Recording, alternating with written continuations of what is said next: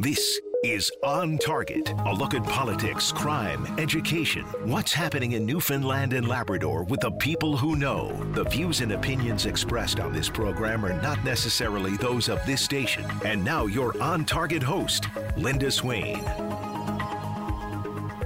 Good afternoon, everyone. I trust you're having a great day. Uh, the weekend is fast approaching, something to look forward to for certain.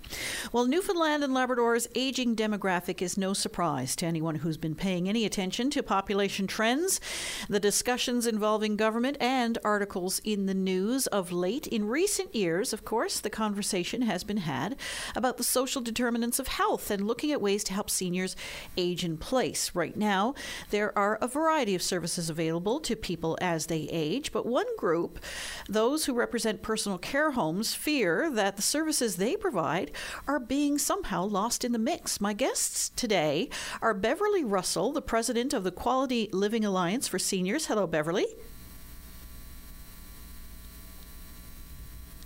Is she there? And executive director of the Quality Living Alliance, Susan Sullivan. Hello, Susan. And for some reason, we don't. Oh, so there's some reason we're not hearing from them. Uh, are they there now, Claudette? Hello? Hello.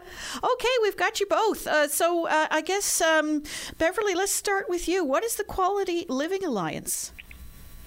Yeah, so we're uh, an association that represents, uh, I mean, the personal care home industry represents about 5,000 senior beds in the province, and we're an association that represents many of the homeowners uh, within the within the industry that provides the care. We together have many years of experience uh, in providing care to the seniors. And uh, so we came together as an association in an attempt to network and share ideas, collaborate with government, and you know continuously improve the industry and the care provided for the seniors in the, uh, in the province. So, who specifically do you represent? So we represent uh, mostly the homeowners that have the larger homes. So that there's a number of those within the province, right? Uh, different homeowners. And these are all privately run. These are all privately run. That's correct. Yeah. All over the province, mostly in rural areas. Uh, it's all over the province. It's in rural. It's in uh, urban. We're uh, we're located right across the island from east to central to west to northern. Susan Sullivan, and a lot of people will recognize Susan. She's a former uh, cabinet minister in the provincial government. Uh, Susan, what are personal care homes specifically, and how do they differ from long term care, let's say, or, or other senior living arrangements? That's a really good question, Linda, and it's an important question for us to address here today. So, personal care homes are private residential settings, and they're pr- primarily for seniors and other adults that are requiring assistance with what we call activities of daily living. And so, we could be talking about basic self care tasks that people need to do every day, um, you know, eating, bathing, dressing, uh, medication administration, and so on. Um, they're licensed by the regional health authorities, and they're licensed to provide either level one, level two, or enhanced care for the senior, depending on an assessment long-term care homes in this province, and, and so there's often a, a, problem with people understanding across the, the country the difference because we use different terminology in different provinces. But in this province, long-term care facilities generally provide level three and four nursing care to seniors, and so they would have more complex needs in a, in a nursing care setting. So they provide, I suppose, services to people who need that little bit of help, but don't necessarily need a lot of medical. Yeah, the personal care homes. Yeah, that's precisely it. That's precisely it. And and you know, within the personal care home setting, the focus is on providing and meeting the social determinants of health. And we've heard a lot of talk around social determinants of health, both through the uh, Health Accord and through some of the recommendations that have come from the PERT report as well. And those these social determinants of health, you know, they include things such as um, cognitive stimulation proper nutrition, regular rest and sleep, um, uh, social interaction. Those are the, the determinants of health that are recognized by, um, you know, all of the major researchers, Harvard Medical School, McMaster, the World Health Organization, and so on. They all recognize those particular um, issues as being those that will determine the best health outcomes for our seniors. And uh, so personal care homes are designed specifically to help to provide all of those particular and meet all of those particular needs for seniors. And we do that in a variety of ways. Um, I think when people walk into a personal care home these days, they see a home that is vastly different from homes of the past. And so you're going to see exercise classes and gardening and lobster suppers and Bible study classes and musical entertainment. We have darts leagues in some of our homes. Um, there are regular outings and bus trips and arts and craft classes. I mean, we can go on, special occasion activities and so on. And so the intent always is to provide that home like setting, first of all, for our seniors so they feel like where they reside is their home. And, and that's how they identify to us all the time. This is my home. And within this home, my needs are met. And particularly, what we know is that social needs and cognitive development needs being met, as well as you know the proper nutrition, rest, and so on. You know, ensuring that those needs are met means that we have a healthier senior. So they're not institutions or anything like that. They don't have that institutional feel. They have that homey kind of feel. Precisely. That's a wonderful way to describe it, and is exactly what every single home aspires to create within their personal care setting. So, what type of services do you provide? Uh, obviously, you have to feed people, so you're going to need a, a um, you know, a kitchen facility. What other kinds of things do you need to have in, in some of these facilities? Well, obviously, uh, you know, as you say, those those you know uh, or they, those, those particular um, needs are met through, you know, the, the, the kitchens and the congregate living settings and the sense of dining rooms and so on. But many of our newer homes are also providing, uh, for example, a space where if you wanted to invite your family in for a meal, there's a smaller little kitchen there where you could do that and have your family in and cook your own meal right there for a family setting or or have them bring in a meal for a special celebration and so on. There are recreational activities and so there are areas of the home that are designated to it. Um, we've seen cafes go up in some of our new homes, the newer homes, where they put in a little cafe so you can go and have your afternoon coffee as you would if you were living at home. You'd go out somewhere and have a cup of coffee. Um, we've seen a number of different kinds. I mean, you know, you, you see some that have bowling lanes installed and so on uh, in some of the newer homes. Um, but there's an emphasis as well on providing other kinds of care within our personal care homes, should that be required. Respite care is, is something that I think of. Palliative care is something else that I think of, so that you actually can age in place in these personal care homes. Beverly, who typically avails of these types of services?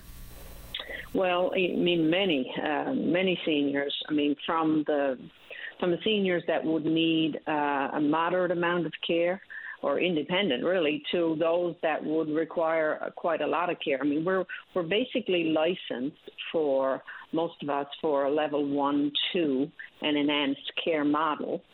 But we have also worked with government over the past months to evolve with the needs of the seniors of the province as we are seeing them uh, age uh, with with other determinants of health in the physical sense. Uh, you know, we do provide. We are we we now provide respite care.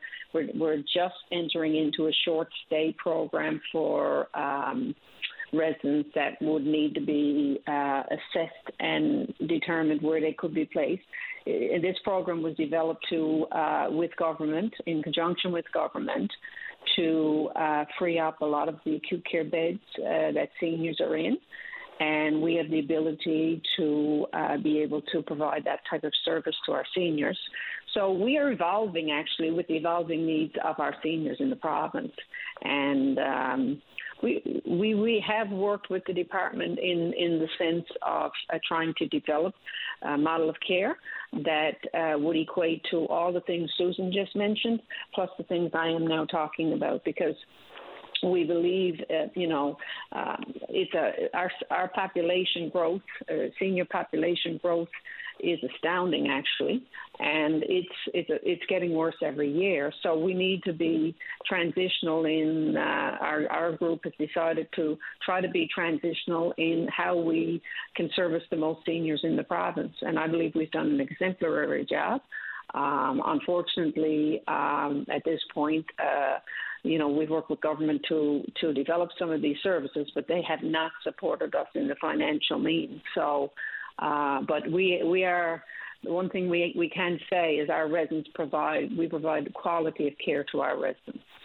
So um, and I want to get into the funding and your funding model and, and government support when we come back after mm-hmm. the break. My guests today on On Target are Beverly Russell, President of the Quality Living Alliance for Seniors, and Executive Director of the Quality Living Alliance, Susan Sullivan. We'll be back right after this. Join us for On Target, one hour in which Linda Swain examines topics that mean the most to you. On Target, weekday afternoons at 1 on your VOCM.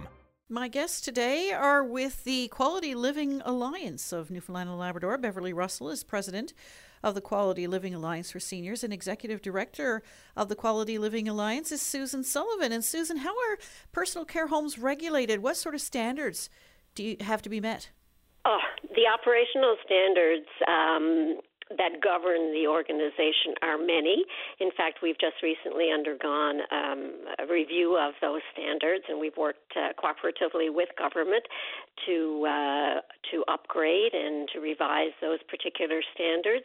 I, from my previous work, know that we're perhaps in Newfoundland and Labrador the best regulated of personal care homes in the country.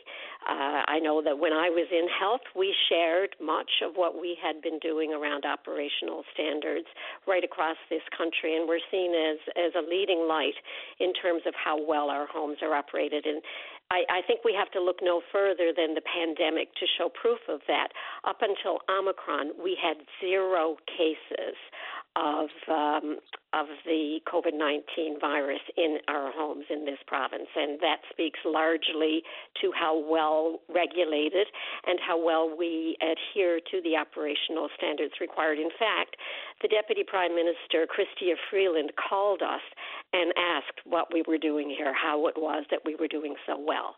And uh, so, you know, I think without question we can say that the operational standards that we have in place in this province uh, through the Department of Health and Community Services, administered through the, re- the regional health authorities, are working very, very well. Indeed, because we did see some pretty horrific circumstances in other areas. Uh, Quebec comes immediately to mind.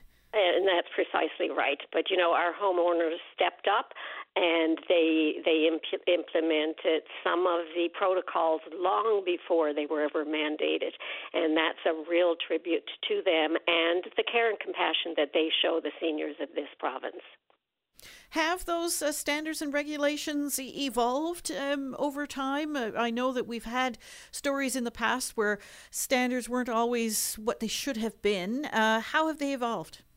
Well, I think it's one of those scenarios where always where, where there's an eye to how can we improve things here in this province.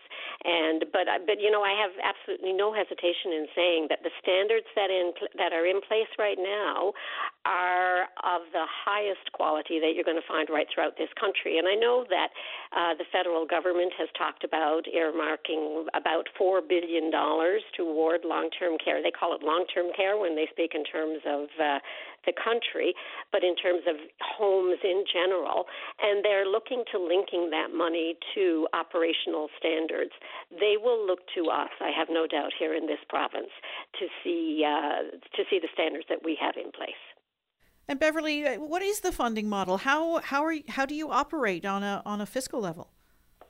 Yeah, so we we operate uh, through a subsidy uh, that that that's uh, provided to the senior, the individual senior, um, most of uh, the seniors that we provide care to, I would say, you know, 90% or in that in that range, would require a subsidy uh, from our government to be able to um, you know, for us to get the care. Um, so we we rely heavily on the government uh, and for increases in subsidy amounts uh, with uh, to be able to provide the high quality of care that we do provide. And what kind of so, costs are involved in in running, um, you know, a typical um, personal care home? Oh, tremendous, millions.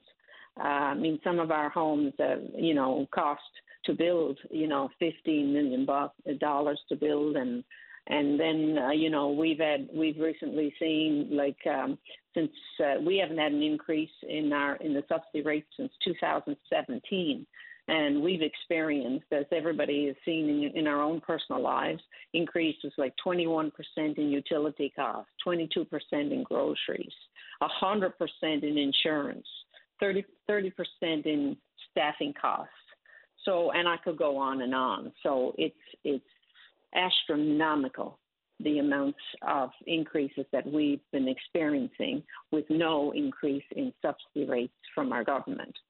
And, um, you know, it's, uh, you know, our homes at this point, some of our homes are at the point of not being able to survive. And the government really needs to step to the plate and and really uh, show us that they're partners in this industry, and especially for the seniors of this province uh, they deserve better. They deserve to be able to um, have the care that they need, whatever care they choose. And um, you know, they need they need to partner with industries. Right now, we have hospital beds, uh, hospital floors that are filled with with seniors. We have uh, wait lists for nursing home beds. Our industry can provide uh, that uh, model of care to help uh, take those seniors out of those hospital beds, which when they're in there uh, for a long period of time, their health decreases. Then the people of the province that would need acute care needs, besides the seniors, cannot avail of it.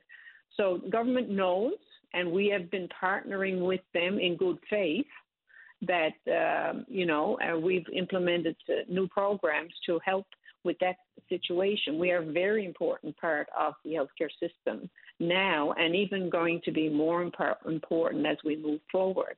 But if government do not support this industry the way that they should, the way that other provinces are, every, almost every province, a lot of provinces in Canada right now have come forward in this similar industry and have really supported them financially because the need is great.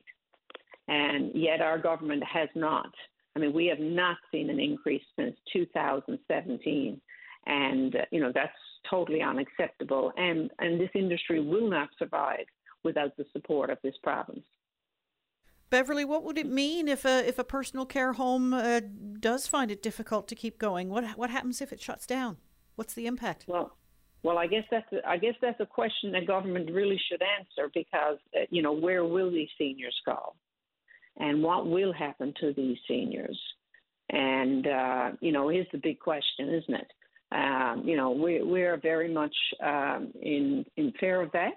I mean, first of all, our uh, we we are very committed to every senior in this province. For every senior that would choose to go into our home, we are um, we are always committed to giving them the best care that they, they need. I mean, at one point, we've we've evolved we, we used to be just level ones and twos.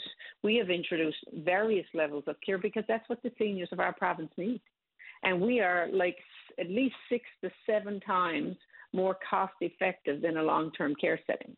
And, and then we're probably 10 times more cost effective than, uh, than a senior occupying a bed in, on, on a ward or a unit in an acute care setting.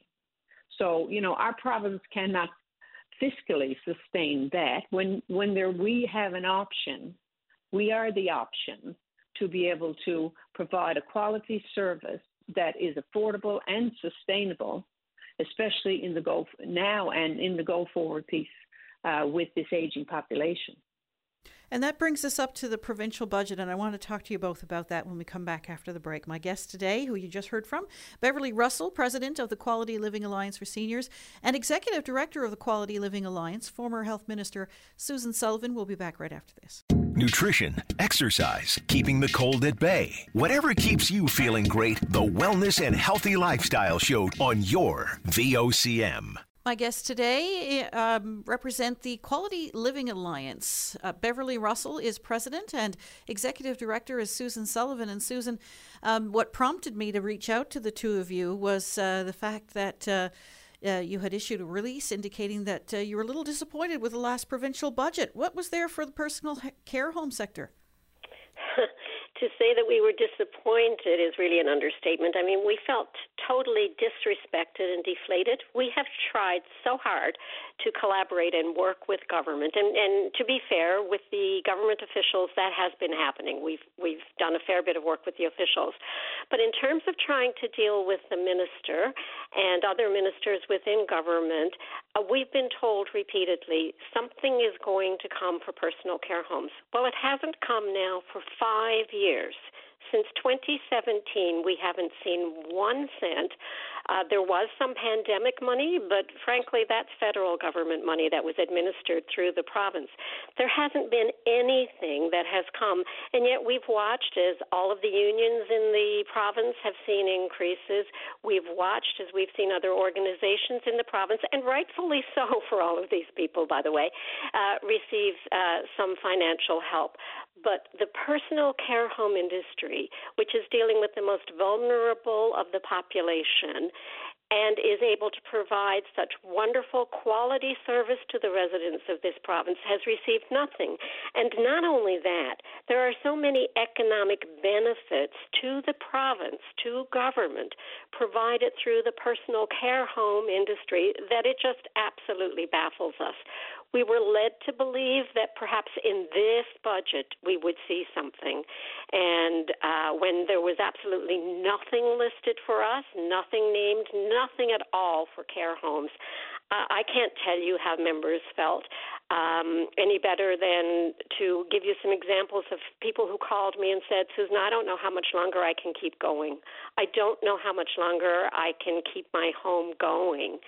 And we've we've given that information to government. We have told them that, and yet there was absolutely nothing. They talk about a Deloitte report, uh, which was commissioned, I believe, back in 2018. I stand corrected to be corrected on that, but I'm I'm 90% sure it was 2018 when they started the process of looking at new funding models for us those numbers that they prepared that were just set aside during the pandemic are now stale they they really need to be looked at again. So their answer to us has been that they're going to go back and have Deloitte take another look at the numbers. Well, that's good, but the problem is right now. Homes are suffering right now. The possibility of homes closing exists right now. What are we going to do if homes have to close? Where are those seniors going to go? Who is going to look after them? We already have overcrowded hospital beds. We, in our long term care beds, have a shortage of beds there as well. Personal care homes have a vacancy rate right now of about 30%. Seniors are languishing in their homes or in hospital beds when we have available beds and superior care to be able to give them but we need government to be a partner with us. They have to step to the plate. They have to help out with the financial subsidy that the seniors require. And it just didn't happen again for the fifth budget in a row. We know all know how much things have changed in the last five years. So, um, as you indicated, it would make sense to do uh, have another look uh, at uh, the funding model. But how long will that take? that's that's the million dollar question. How long is it going to take this time? We've waited now since 2018. In 2018, we were that's exactly what was said. We'll engage Deloitte. We'll we'll work through a new funding model, and uh, we've tried to work with them. We've contributed to the process. The report was released. We were told it was a very, very dense report and that Deloitte would sit with us and go through the report. Well, that got put off because of the pandemic. And frankly, uh, you know, at the outset, yes, I understood that. But, you know, Zoom meetings can happen. We can still sit with them. That did not happen. But, you know, as I said, those numbers now are absolutely useless. So they will have to pay for another look at it, that altogether. And, you know, as Beth just pointed out, personal care homes are the best bang for the buck on the continuum of care for seniors care. When we talk about home support, personal care homes, long term care, and acute care beds, we know, and we have done the, the surveys. Uh, we commissioned a report of our own through a CPA, and, and so we know that we're the cheapest option for government. We make a difference to the bottom line for government, but we we still really need their help, and they're not looking our way. Did personal care homes have to accrue added costs due to COVID? Oh, absolutely.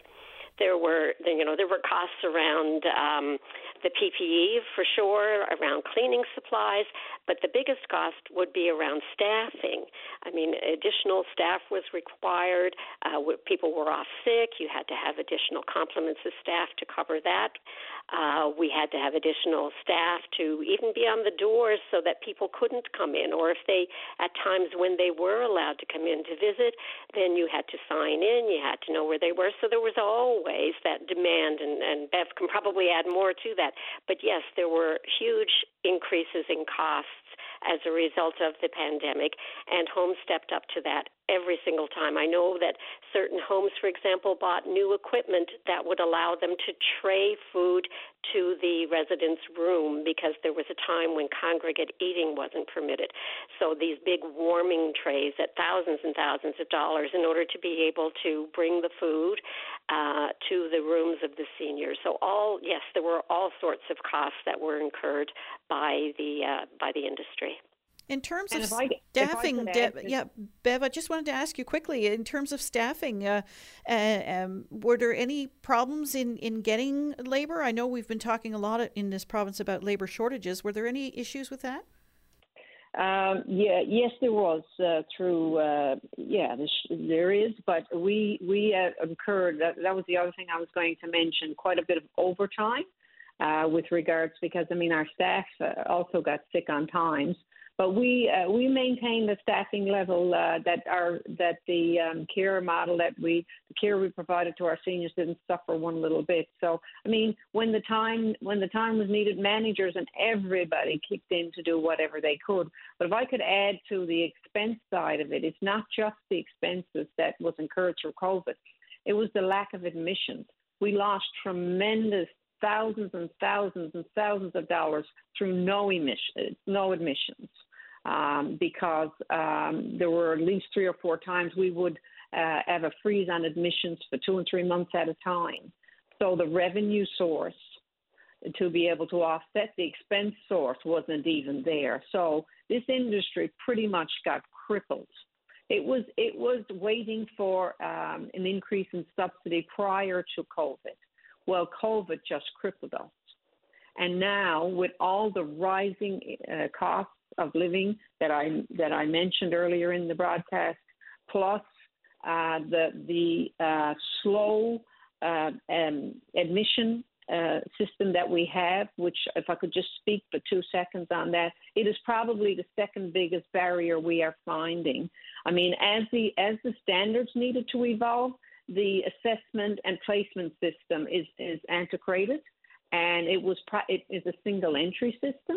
It probably worked when it was integrated many years ago, but that system also has taken on a lot a lot more of uh, single entries that takes care of community care homes, long term care, long term care homes, personal care homes, and the assessment and placement process for our seniors of the province is weeks and months.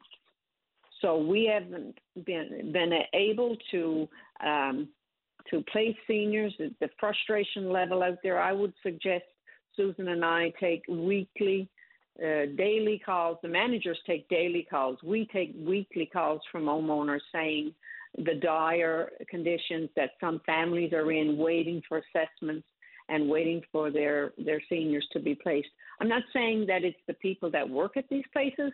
I'm saying that system needs a total overhaul. We have advocated for placement services, Susan and I, in our meetings, saying that you need to staff it up until you revamp it. Uh, it has been a minor little bit better in the last uh, couple of weeks, but not not near what the seniors of this province deserve. You uh, mentioned off the top there, Bev, uh, the lack of admissions having a, a, real impact, but it struck me as you were saying that because um, families weren't even allowed in in many cases. And I would imagine that families, some are very, um, you know, hands on, so to speak, and they help to ease some of that burden of care uh, that had to be then filled by your staff. Well, uh, they do, but we, we are staffed according to the number of residents we do have in our homes. So, you know, that's how we staff our, our, uh, our homes so therefore, um, you know, the lack of admissions from the financial perspective, there were people waiting to come into our homes that couldn't because, of course, the you know the COVID uh, outbreak. And uh, so, yes, those people though weren't already admitted into our homes. So, I mean, we the staffing piece we refer to uh, is the staffing of the number of residents we currently had in our homes at, at any given time. So uh, that was quite. I mean, we had to increase uh, infection control protocols, and and we had to replace staff as they would get sick, and so it was a it was a lot. I mean, we had to serve our residents that usually get served in our dining rooms individually in their rooms. It was in the it, it was a tremendous amount of uh, work and effort uh, to uh, maneuver our way through the pandemic. My guests today on On Target are Beverly Russell, President of the Quality Living Alliance, and Executive Director Susan Sullivan. We'll be back right after this. Your VOCM mornings with Jerry Lynn Mackey and Ben Murphy, 5:30 to 9 a.m. weekdays on your VOCM. And my guests today represent the Quality Living Alliance, Beverly Russell and Susan Sullivan. And Susan, um, are, what are the economic benefits to government in the operation of personal care homes? What, do they, what does that mean? There are huge economic benefits to government. As I said, we're the cheapest of options in terms of the continuum of care, um, and, and, and you know that's that's corroborated through all of the studies and all of the research that we have done. We're the cheapest option to government. But apart from that, you know, if we just talk about direct employment, for example, sixty-four million dollars, and, and these are slightly old numbers now. They're about you know 2018 numbers. Sixty-four million dollars is generated for the province in terms of direct employment for um, for people in this province.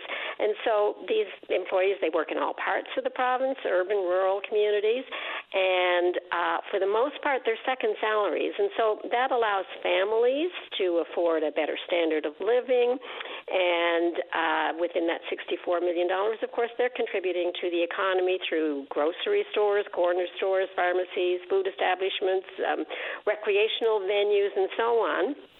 It's a direct infusion of cash into the local economy.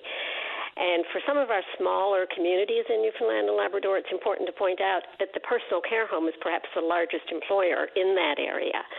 In terms of indirect and induced jobs within the, um, economy, we're looking at again 2018 numbers now. So these are, you know, are have increased substantially, I'm sure. But we're looking at another 38 million dollars of money into the economy, and because all personal care homes they make major purchases from food suppliers, pharmacies, medical supply companies, um, furniture stores, uh, lawn snow clearing companies, home improvement companies, and so on. So you know, again, not small change. And then, of course, through the new the new home construction that has been going on to meet the demanding need, um, as identified, incidentally, in the Deloitte report, and because we know we're an aging population, we can't wait to get to the point where we need a new home. I mean, homeowners are looking, seeing the need, and building these homes. Um, there's about, in 2018 anyway, $236 million infused into the economy uh, through the capital cost of construction of those homes, which is a gift to government. Government doesn't pay one red cent for the infrastructure that is provided. Their only only obligation is to help out with the subsidies that some of our seniors require.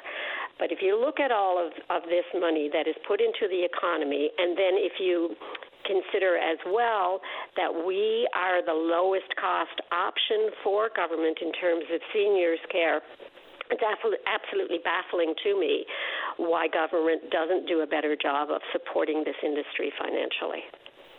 Beverly, we have about uh, four minutes left. I'll give you each two minutes to sort of sum up. What's your message now uh, to government? Yeah, well, my message to government we've been working uh, uh, quite a long time now uh, and being told that we're partners. Uh, we're, we're, we're needed. Uh, you know, the uh, the growing population of seniors, they can't do without this industry. Um, so, you know, we take that to heart. We've worked very, very hard on with different venues in government to provide some input into how that looks. So I guess from my perspective, I mean, our industry is totally dissatisfied with this government. And it's, it's smarting from the blatant disrespect that's shown, as I said in the press release, uh, uh, for the seniors of the province and, and the need of their care. So I'd like to invite government to truly be a partner with us. Uh, this can't be a one-sided and uh, you know we have we have the solutions for the the high healthcare costs this province is experiencing. I mean, we're the highest per capita with the lowest outcome of, of health. Uh, you know, we really need to. They really need to look at this, and uh, we want to be a solution. I think we are a solution, and they need to to be the true partner that um, that this, the seniors in this province and this industry needs. Susan, about two minutes left. Final thoughts?